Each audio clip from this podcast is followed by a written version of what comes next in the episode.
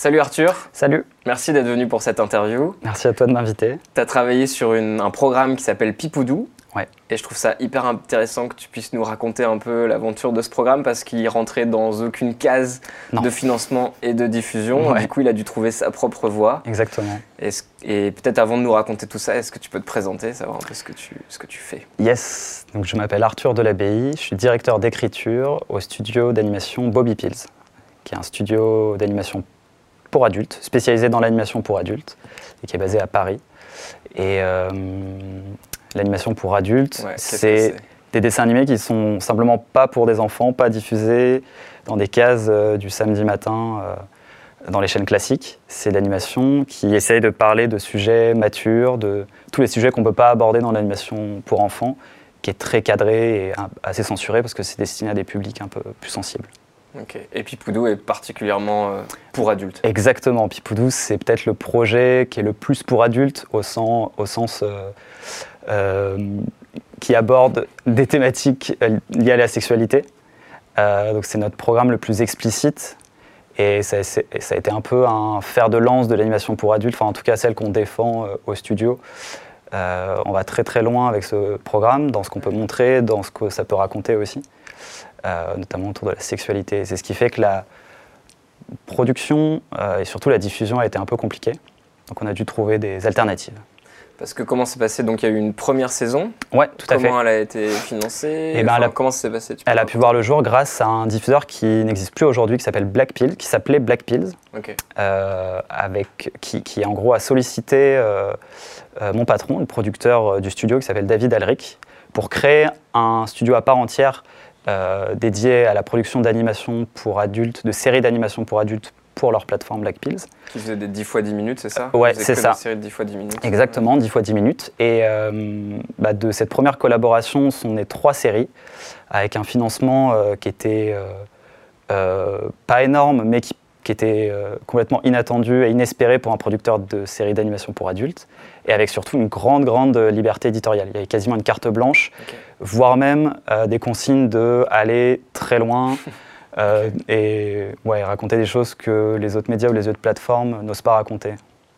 Donc ça a donné naissance sur la plateforme Black Pills à des choses euh, très cool, à d'autres choses un peu moins bien, mais ça a permis à plein de créateurs de contenu, de réalisateurs et d'auteurs et d'autrices de s'exprimer. Et ça a notamment permis à nos séries d'animation pour adultes de voir le jour. Donc il y en a eu trois, et parmi elles, euh, Pipoudou, la saison 1 de Pipoudou. Et alors après, Black Pills meurt Euh, Black Pills, ouais, après, euh, en gros, après quelques années et des levées de fonds euh, qui n'ont pas abouti, parce que le but c'était d'être un Netflix du téléphone portable avec des séries euh, 10 x 10. Euh, malheureusement, les levées de fonds n'ont pas permis à la plateforme d'exister. Il y a eu depuis pas mal de tentatives aux États-Unis aussi sur ce genre de format, comme Quibi, et elles ont tout avorté parce que c'est un format et un média qui est très compliqué. Euh, dire, toutes les, tous les, toutes les plateformes qui ont voulu proposer des 10 x 10. du 10 x 10 pour du téléphone portable ont n'ont échoué, pas quoi. tellement pris le.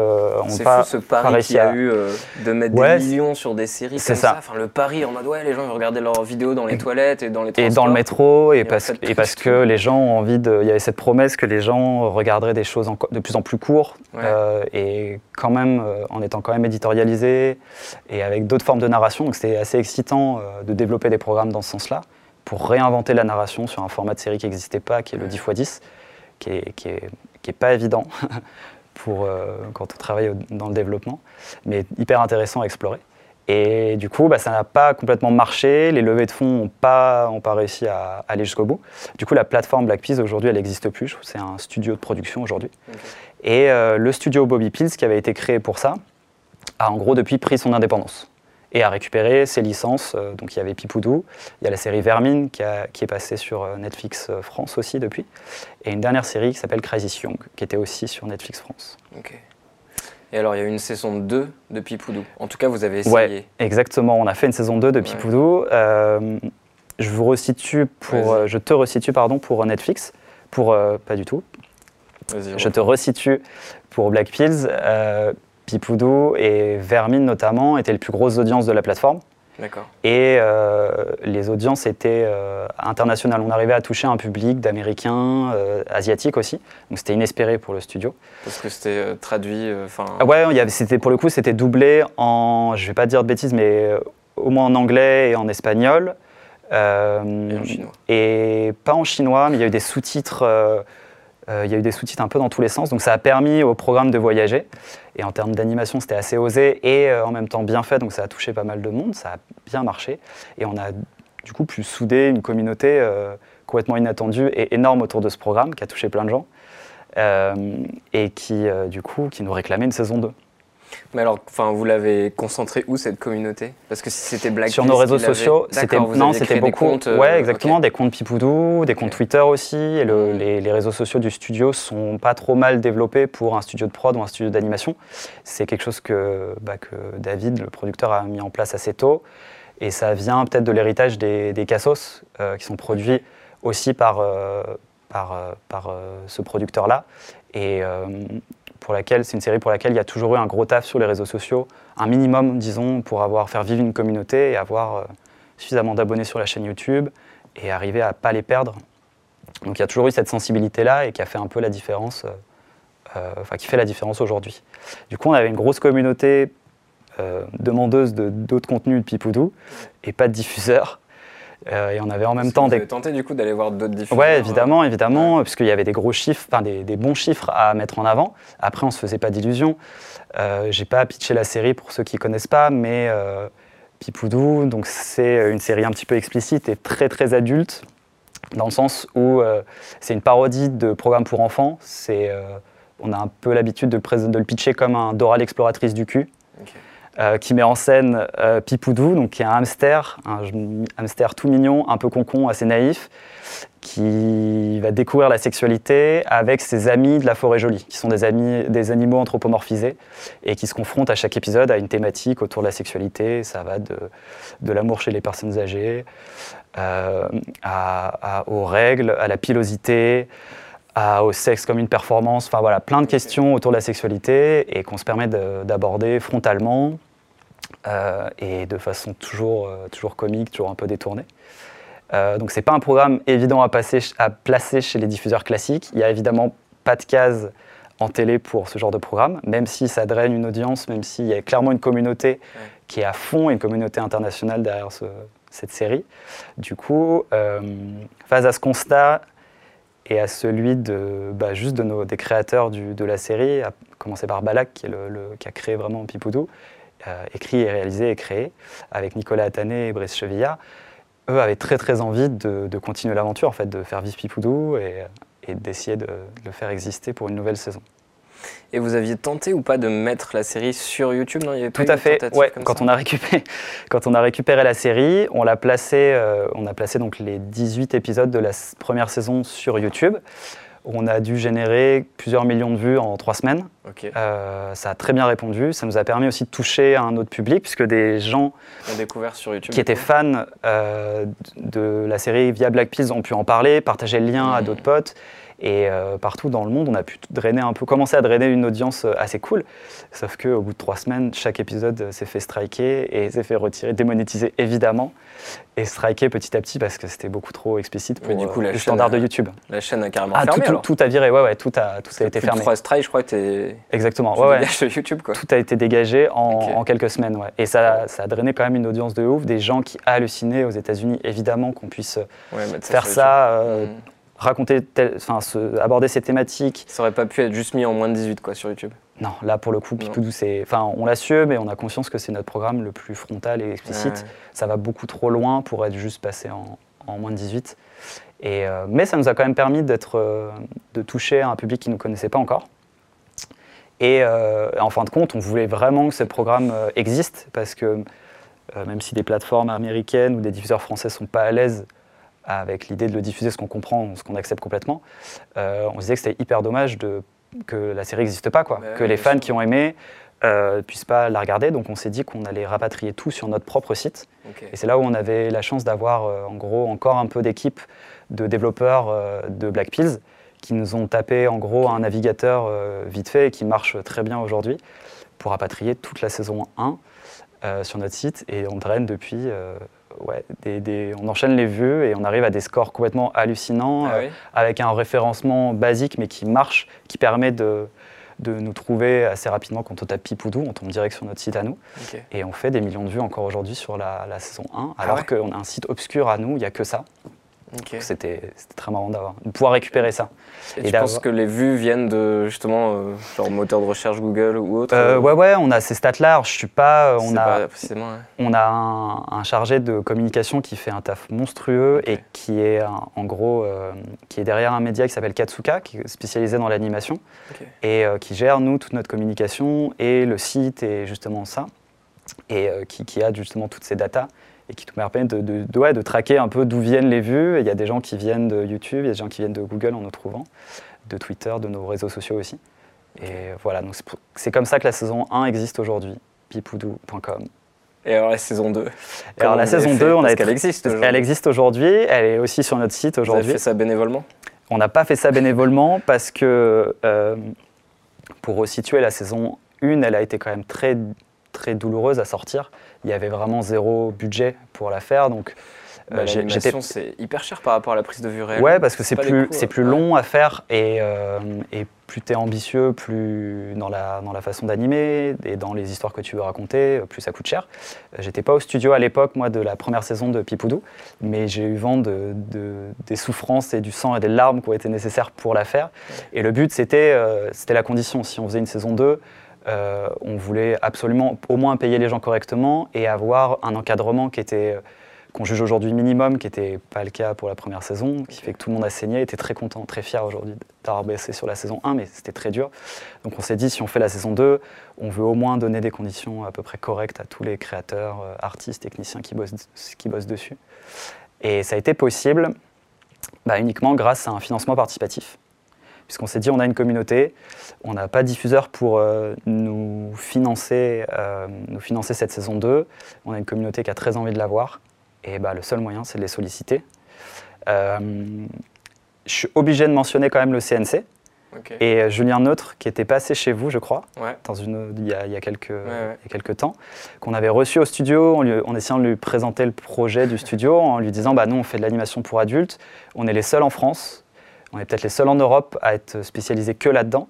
On ne veut pas lâcher. On a des créateurs qui ont des choses à raconter, qui en ont marre de raconter, euh, de, raconter les histoires d'animation pour enfants un peu basiques et très corsetées. Euh, donc, euh, donc comment on peut faire? On, aimerait compter sur le CNC. Et Julien nous a dit, on lui a parlé de Pipoudou, des problématiques de... On a une communauté, on a un public qui, en demande et on n'a personne pour financer ça. Et il nous a tout de suite dit, mais inscrivez-le à la prochaine commission CNC Talent qui a lieu dans trois jours, attendez pas. Mmh. Et euh, c'est la commission qui finance en gros les créateurs de contenu qui s'autodiffusent. Euh, qui diffusent gratuitement, gratuitement en tout cas, pardon. C'est ça les critères. Mmh. Et c'est ce qu'on faisait nous. Euh, et du coup, ça nous a permis de débloquer, je crois, 50 000 euros, qui étaient inespérés. Donc le CNC a permis de financer Pipoudou et on, on les en remercie encore. Ouais, parce qu'ils financent pas, pas que en fait de la diffusion sur YouTube ou sur Facebook ou quoi. C'est ce qu'on pensait. Tu peux diffuser sur ton site. Si t'as pas de, ouais, sans passer par une autre C'est Internet et gratuit. Exactement. Tu peux solliciter la... C'est ce qu'on n'avait pas compris. On s'était dit bah ça c'est mmh. l'aide des YouTubeurs en gros. Mmh. Euh, et, en fait non non, on est notre propre diffuseur donc on pouvait euh, débloquer des aides. Donc c'est euh, la SACD. On a dû avoir aussi un petit peu de sous pour la par, par la SACD. Mais voilà, c'est des aides qui permettent de payer éventuellement l'écriture. Mais c'est tout sur des budgets de, de, de séries d'animation. Euh, il nous fallait un autre moyen de financer tout ça.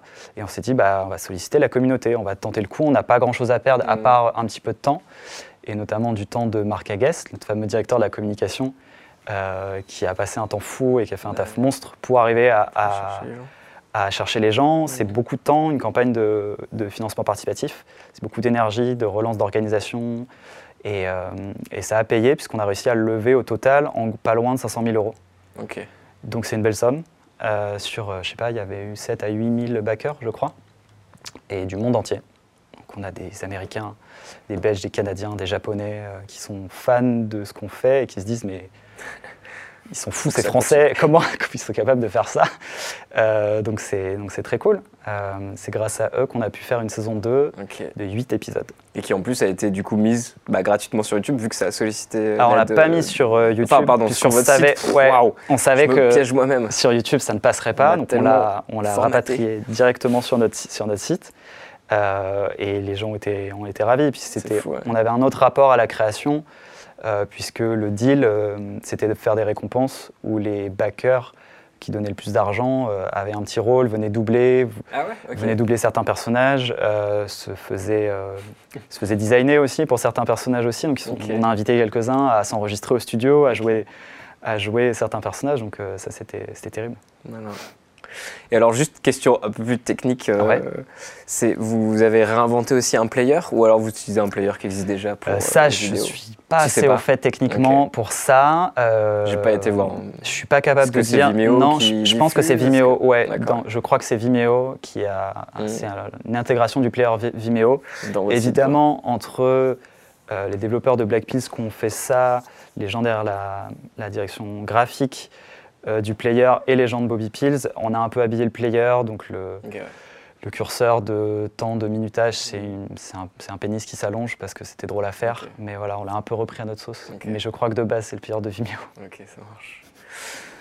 Donc c'est possible alors de financer carrément. Bon là, il y a eu quand même, il y a eu quand même financement à la fois aide publique CNC, Ouais. un peu SACD. Exactement. et puis, euh, crowdfunding, beaucoup, quoi. beaucoup financement participatif. C'est énorme ça. Ça a l'air possible quand on a une communauté. Ouais, c'est ça. Euh, quand on la garde au chaud, euh, quand on se donne, parce que euh, Balak, le créateur, c'est quelqu'un qui, anime- qui a énormément animé la page, les réseaux sociaux dédiés à Bobby Peas, les réseaux sociaux de, de Pipoudou aussi, en créant régulièrement beaucoup de contenu.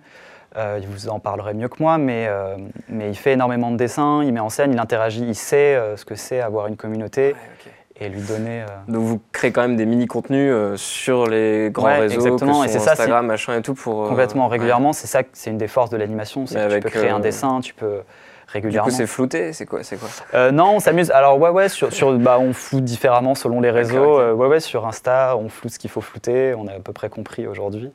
Pareil sur Facebook. Euh, il reste Twitter où je crois que c'est plutôt libre encore aujourd'hui. Et c'est le seul bastion euh, pour aller faire du contenu explicite et communiquer sur du contenu explicite. Euh, c'est ça.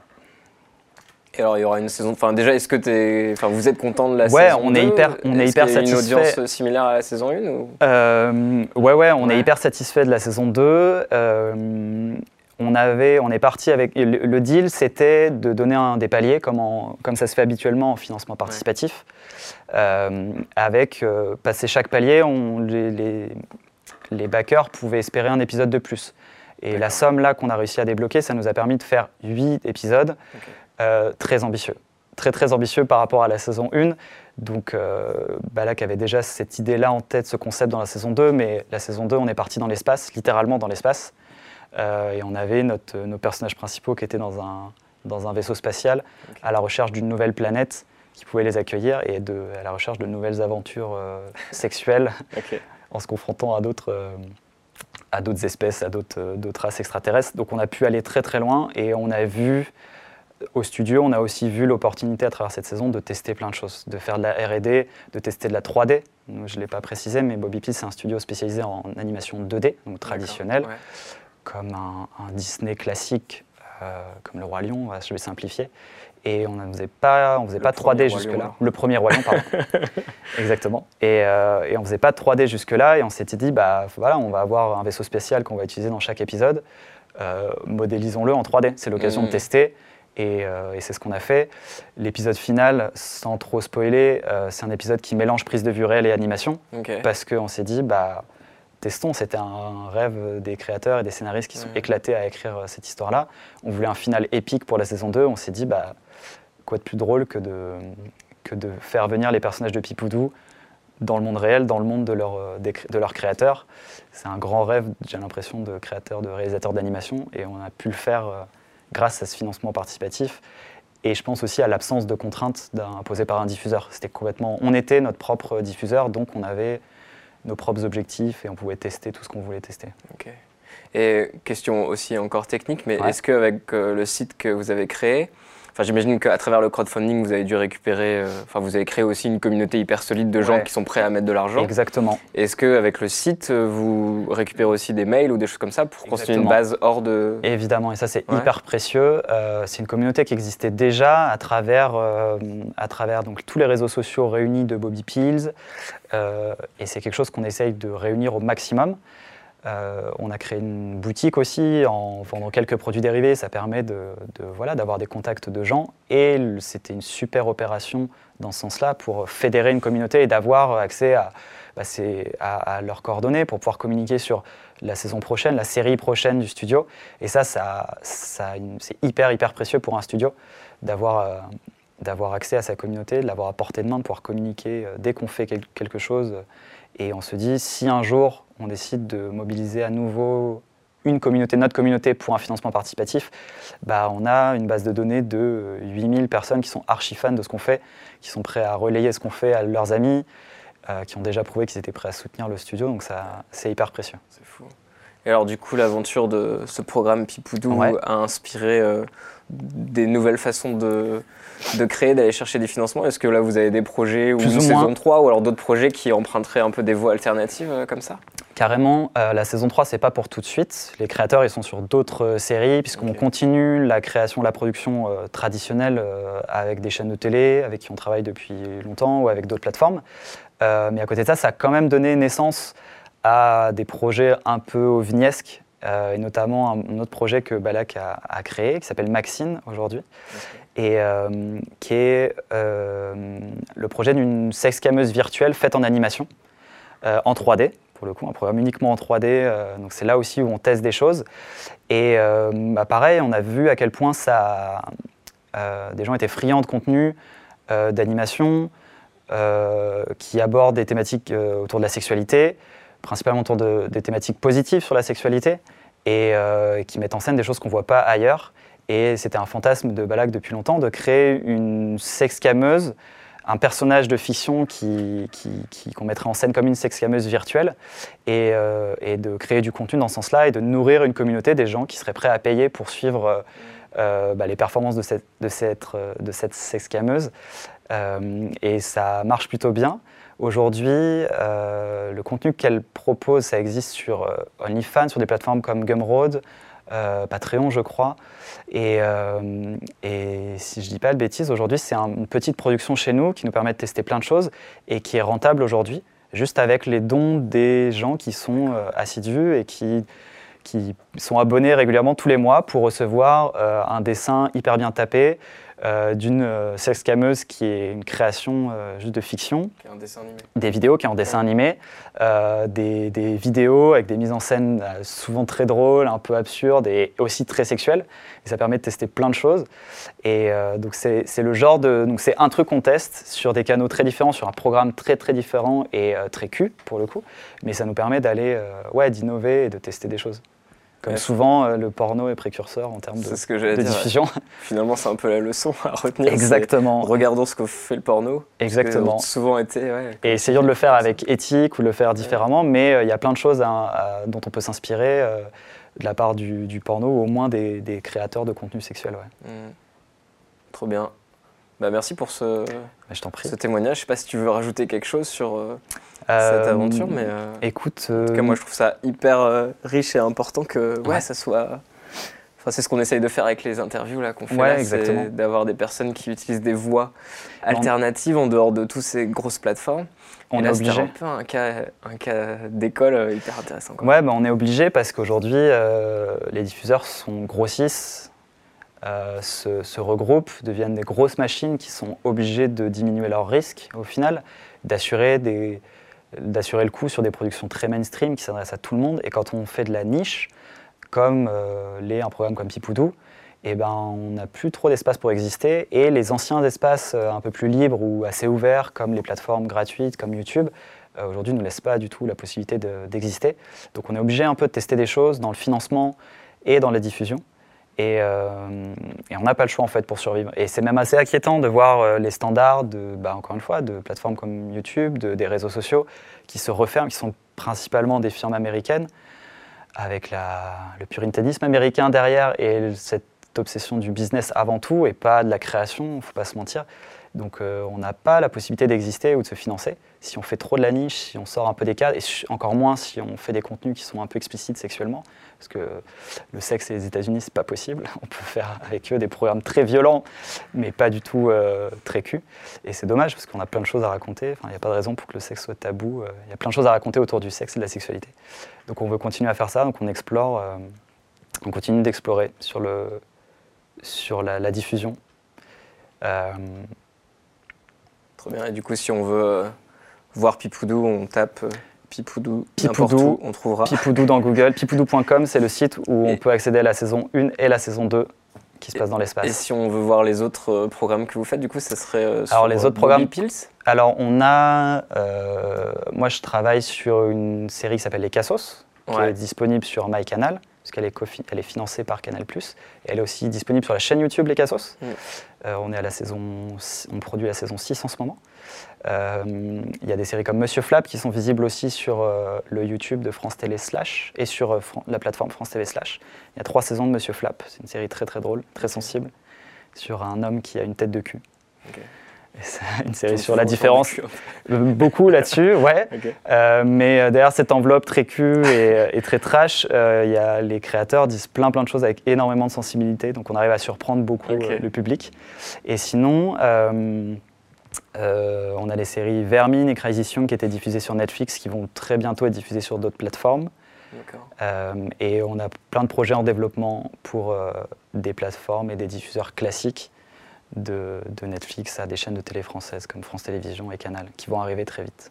Et du coup, est-ce que là, vous, êtes, vous travaillez sur euh, encore des nouvelles façons d'être indépendant euh, financièrement en termes de diffusion et tout Alors, ouais, c'est pas forcément un cheval de bataille euh, et, un objectif principal d'être autofinanceur et autodiffuseur de tous nos contenus. On croit vachement en la force de, la force de frappe d'un diffuseur installé pour aller toucher d'autres publics, pour aller toucher des gens qui ne nous connaissent pas, qui ne suivent pas nos réseaux sociaux, donc ça, a vachement de valeur. Euh, on continue d'essayer de travailler avec eux, de rentrer dans des cases, mais on sait pertinemment que tous nos programmes ne rentreront pas dans toutes les cases. Euh, et on cherche quand même en permanence des moyens de, financer, surtout de cofinancer au moins une partie, puisque euh, en France, les diffuseurs installés ne financent pas forcément l'intégralité de nos programmes. Euh, donc on est obligé de trouver des alternatives parce qu'on n'est pas un studio qui roulons sur l'or, on, doit chercher de l'argent ailleurs. Donc on explore des choses. L'expérience du financement participatif, elle s'est bien passée sur Pipoudou. Il faut quand même euh, euh, bien garder en tête que c'est compliqué, c'est très chronophage. Il faut avoir des bonnes équipes derrière, il faut avoir des gens qui taffent H24 dessus sur la communication. c'est une grosse organisation pour aller euh, donner des récompenses, des rewards, et il faut pas perdre de vue. Ce n'est pas, euh, pas si simple comme ça de mobiliser euh, une communauté, ça peut être un peu à double tranchant. Donc on explore ça en se disant que ce n'est pas quelque chose qu'on fera sur tous nos programmes, parce qu'il faut que ce soit spécifique et il faut que, ça, que ce soit des, des programmes qui répondent, qui, qui, soient fondés sur une qui parlent pardon, à une grosse, grosse communauté, qui soit capable de répondre. Et à côté de ça, il y a plein d'autres choses pour aller tester, pour aller explorer d'autres pistes de financement. Euh, pourquoi pas avec la blockchain aujourd'hui, avec euh, via notamment les NFT, ça peut être intéressant. Euh, je crois avoir entendu ce matin que Tarantino mettait à disposition des NFT de. Tu peux expliquer ce que c'est les NFT Ouais, pardon.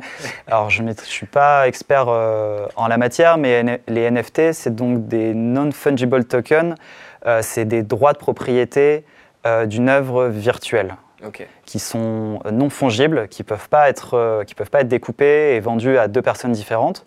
Euh, de ce que je Comme des parts d'une œuvre, des actions d'une œuvre. Exactement, euh, et qui sont limitées, dont le créateur édite un nombre limité au moment de la création, et il fixe le prix aussi. Et, et, derrière, ça peut générer de l'argent, tout comme ça le génère dans, dans le marché de, de l'art contemporain, puisque la valeur étant limitée, les droits de propriété peuvent être cédés aux plus offrants. Et euh, avec une spéculation qui peut exploser sur, dans certains domaines, là, euh, bah, tu as certaines œuvres qui ont, euh, qui, ont généré des milliers, voire des millions de, dollars, enfin de bitcoin, puisque c'est autour de la blockchain et, des, et des crypto-monnaies que ça se passe. et donc on se dit que c'est un moyen euh, de lever des fonds auprès d'une communauté, d'être en direct avec son public, de ne pas avoir d'intermédiaires aussi. C'est ça qui est intéressant euh, avec euh, tout le système autour de la blockchain, c'est de couper des intermédiaires.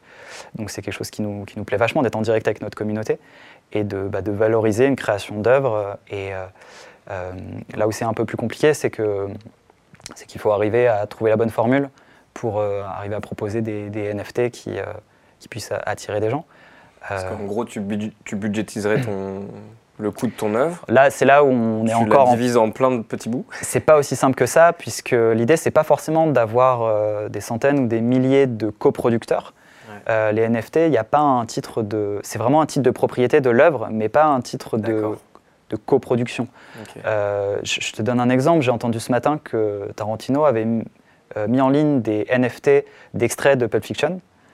Euh, qu'il a, qu'il a valorisé et, euh, qu'il a, pour, pour, ramener des recettes sur un guichet différent euh, pour ce, pour ce film-là. Il y a des extraits aujourd'hui de la NBA qui sont sous forme de, de, de NFT. La NBA ouais, mais en, propose aujourd'hui des NFT sur les plus beaux dunks de l'année. tu as des tableaux, des œuvres numériques, des tableaux qui sont créés par des artistes graphiques, qui sont aujourd'hui sous forme de NFT et qui partent à plusieurs millions de dollars de, Bitcoin justement, mais, euh, plutôt, mais transformé en dollars aujourd'hui. Et il y a des valorisations euh, assez énormes, donc on se dit qu'il y a des choses à explorer. Après, il y a une énorme spéculation aussi aujourd'hui autour de ça, donc euh, on y va tout doucement. spéculation en fait. Enfin, c'est juste, tu as besoin, c'est comme des actions quoi. Tu as besoin d'argent, tu dis voilà, je, je propose ça. C'est un petit peu ça. Il faut trouver la bonne formule encore, mais c'est quelque chose qu'on ouais, qu'on aimerait, qu'on est curieux d'explorer aujourd'hui. En fait, c'est complètement décoré de la réalité. Exactement. Ça, ça, peut paraître absurde parce que c'est numérique et c'est surtout des œuvres qui sont accessibles à, au, au, début, tu as bien fait de préciser parce qu'au début, je pensais vraiment que tu devenais coproducteur de l'œuvre. En fait, non, et justement, c'est pas ça. c'est pas ça du tout. En, en, parallèle. C'est ouais, les NFT et ce que permet la blockchain, de ce que j'en comprends, euh, c'est un titre de propriété qui est euh, inscrit, qui est reconnu par tous et qui est validable par, par tous. On sait que toi, Guillaume, aujourd'hui, tu achètes une NFT de cette œuvre euh, tu es le détenteur de une partie. S'il y en a 100, tu as euh, une NFT sur 100 de cette œuvre-là, tu peux me la revendre. Euh, tu l'as acheté 2 bitcoins, tu peux me la revendre 50 si, si moi j'estime qu'elle en vaut 50. Et ce qui est assez fou dans ce modèle-là, c'est que je reprends le cas des dunks en NBA, c'est des extraits qui peuvent exister sur Twitter, sur YouTube aujourd'hui. donc le contenu en lui-même, l'œuvre en elle-même, c'est un contenu vidéo qui est disponible partout. Mais, qui euh, pourrait être copié n'importe Exactement. les parallèles qui sont faits euh, pour comprendre un peu euh, les NFT, c'est souvent des comparaisons avec les cartes Pokémon, des collectionneurs de cartes Pokémon ou les resellers de sneakers. qui vont acheter des éditions limitées de la Air Jordan de, de telle couleur et de telle année. Le nombre, il est hyper limité, il y en a 1000, et ils vont l'acheter en se disant, bah, ce truc-là, il va intéresser plein de gens à terme, et il va prendre de la valeur, et j'en ai une sur 1000. Et euh, c'est quelque chose que je pourrais revendre un jour. Ouais, mais c'est physique et tu. C'est physique, complètement. Et, mais, mais, du coup, ouais. Mais il y a de plus en plus d'œuvres digitales. Il y a des chanteurs, il y a des hum, compositeurs de musique, des, de plus en plus de, de, rappeurs ou de chanteurs mmh. qui, euh, qui, donnent accès à, à, certaines parties de leurs œuvres. Ça peut être, tu peux aussi donner des œuvres exclusives, certaines musiques qui ne sont pas accessibles dans un album que tu achètes en physique. Il y a plein plein de choses à faire euh, sur ce terrain-là. Et en tant que producteur, du coup, c'est intéressant parce que ça peut venir compléter un financement. Exactement. Mais c'est toi qui dis la valeur du. C'est ça qui est encore un peu, un peu, dur à dire euh, pour nous aujourd'hui, d'évaluer. Nous, on a ce projet-là peut-être sur un long métrage. On est en train d'écrire notre premier long métrage, donc d'animation pour adultes, euh, pour le cinéma. On sait que les chaînes de télé qui participent au financement des, films et les distributeurs de cinéma sont, sont pas forcément, sauront pas forcément euh, dans quelle case nous mettre. Donc on anticipe déjà en se disant ça peut être intéressant d'avoir une part de d'argent du film qui, est porté par nous-mêmes euh, et qui serait tiré d'autres sources de financement, comme le financement participatif ou peut-être comme les NFT. Si on crée, euh, crée de, la valeur en tisant une communauté et surtout en mettant pas d'intermédiaire entre eux et nous pas de marge, pas de commission prise par une plateforme de financement participatif. Pas de... La blockchain permet euh, en effet de créer des crypto-monnaies ou alors des NFT. Est-ce que vous avez aussi imaginé euh, l'intérêt que pourraient être euh, les smart contracts dans la production du visuel c'est-à-dire des contrats numériques, c'est plus des contrats papier, mais des contrats numériques qui pourraient exécuter les termes du contrat automatiquement et numériquement et qui pourraient être validés, certifiés par une blockchain. Mais ça, limite, ah, si, si, on, pourrait s'en passer, mais ah, le tout smart contract pourrait. Ouais. Ouais. pour exister sans blockchain. Exactement. Alors, c'est hyper balbutiant dans l'audiovisuel, en France en tout cas, mais c'est des choses qui nous intéressent aussi et qu'on aimerait vachement développer. Le smart contract, ouais, j'y vois l'intérêt d'avoir un contrat qui est connu, qui peut être, qui peut être validé par tout le monde. Euh, et ça peut simplifier énormément de choses, que ce soit des contrats euh, qu'on passe avec euh, les scénaristes quand on est un studio ou une boîte de prod, avec les auteurs, les réalisateurs et les réalisatrices. et c'est aussi une application qui peut être portée sur la partie remontée de recettes. je prends l'exemple d'un film qui sort en salle au cinéma. Il va générer de l'argent que les salles de cinéma vont reverser au distributeur du film qui le sort en salle, qui a pris le risque de financer le film. Et euh, si le distributeur va se, payer, va récupérer l'avance qu'il a donnée euh, pour euh, le financement du film, s'il reste de l'argent, ce qui est rare, il en reverse à tous les ayants droit qui ont participé au financement et dont à la fin, au bout de chaîne, au producteur, qui lui pourra les reverser aux, auteurs, autrices et réalisateurs, réalisatrices. Et ce système-là, en France, il peut être un peu opaque parfois. c'est pas évident de comprendre comment on récupère euh, l'argent des gens qui payent des tickets de cinéma, euh, comment, comment ces 10 balles du ticket de cinéma vont aller se diviser, vont se répartir, et comment ils vont terminer dans la poche du producteur, puis dans, celle du, réalisateur, par exemple. C'est un peu obscur, et des smart contracts pourraient complètement proposer, c'est étudié par le CNC hein, euh, depuis quelque temps, mais ce n'est pas encore en place, mais ça pourrait complètement répondre à cette transparence, c'est vraiment le, le maître mot aussi des smart contracts, c'est la transparence dans ce système-là pour euh, comprendre parfaitement les remontées de recettes et euh, clarifier et vachement faciliter aussi le, financement des films. Si les remontées de recettes elles sont plus faciles. Et puis faire un créer de l'immédiat ou là où il peut y avoir euh, là, tu tout le monde prend du temps à reverser. Tout le monde prend pas mal de temps. Tu peux avoir des boîtes que ce soit des distributeurs. qui, qui, ferment parce que le temps que les temps dans le cinéma notamment, pour reprendre cet exemple, sont assez longs. Pareil avec des boîtes de production. Donc euh, oui, l'idée, c'est aussi l'immédiateté, tout à fait, qui est hyper précieuse. Quand on sort une œuvre qui a coûté plusieurs centaines de milliers d'euros, plusieurs millions, euh, ouais, ça sera hyper important. Tout en peut-être aussi en ouvrant la possibilité, encore une fois, je rebondis là-dessus, à des fans, à des communautés de financer directement. Et là, alors pour le coup, là, ils, mettraient, ils auraient plus une casquette de coproducteurs. Euh, il y avait des, initiatives qui avaient été lancées dans ce sens-là il y a quelques années, mais qui ne sont pas allées au bout. Mais euh, ouais, moi je suis fan de telle réalisatrice, je vais aller mettre 20 euh, balles dans son projet. Je vais essayer d'en parler autour de moi, je vais, parce que j'y crois, parce que je trouve que tout le monde devrait voir le film, le prochain film qu'elle prépare, et en espérant que le film marche et, qu'à terme aussi peut-être je récupère 21, 22 euros. Et ça peut être un système vertueux qui fait que les gens cofinancent des œuvres. Et encore une fois, en se détachant de plus en plus d'intermédiaires qui prennent tous leur, euh, commission.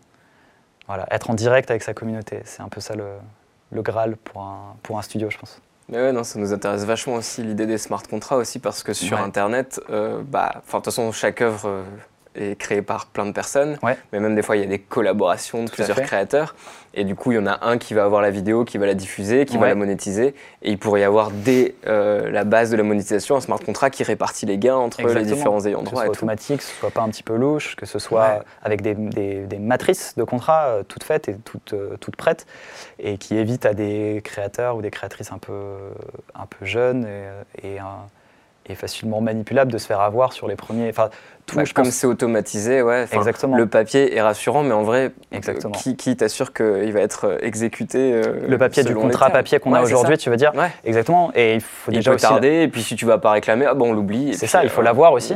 Euh, je pense qu'on connaît tous des créateurs ou des créatrices qui sont qui ont bossé un peu gratos et qui n'ont jamais touché les remontées de recettes d'un clip sur YouTube ou d'autres choses.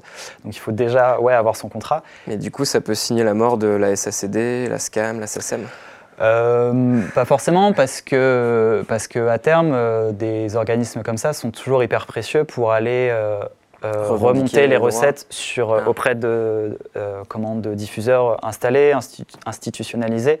Heureusement qu'il y a des plateformes comme la SACEM pour aller recenser le nombre d'écoutes, le nombre de passages en radio d'une chanson, c'est un truc que personne pourrait, pourrait, faire. Si c'était avec des Si c'était automatisé, euh, peut-être que ça pourrait se faire à terme, mais, euh, oui, non, bien sûr, il faudrait que la, enfin, ce serait, euh, ce serait une super direction pour la SACD et la SACEM et ces autres organismes comme ça, de, s'emparer de ça et de passer en, numérique et en automatisation.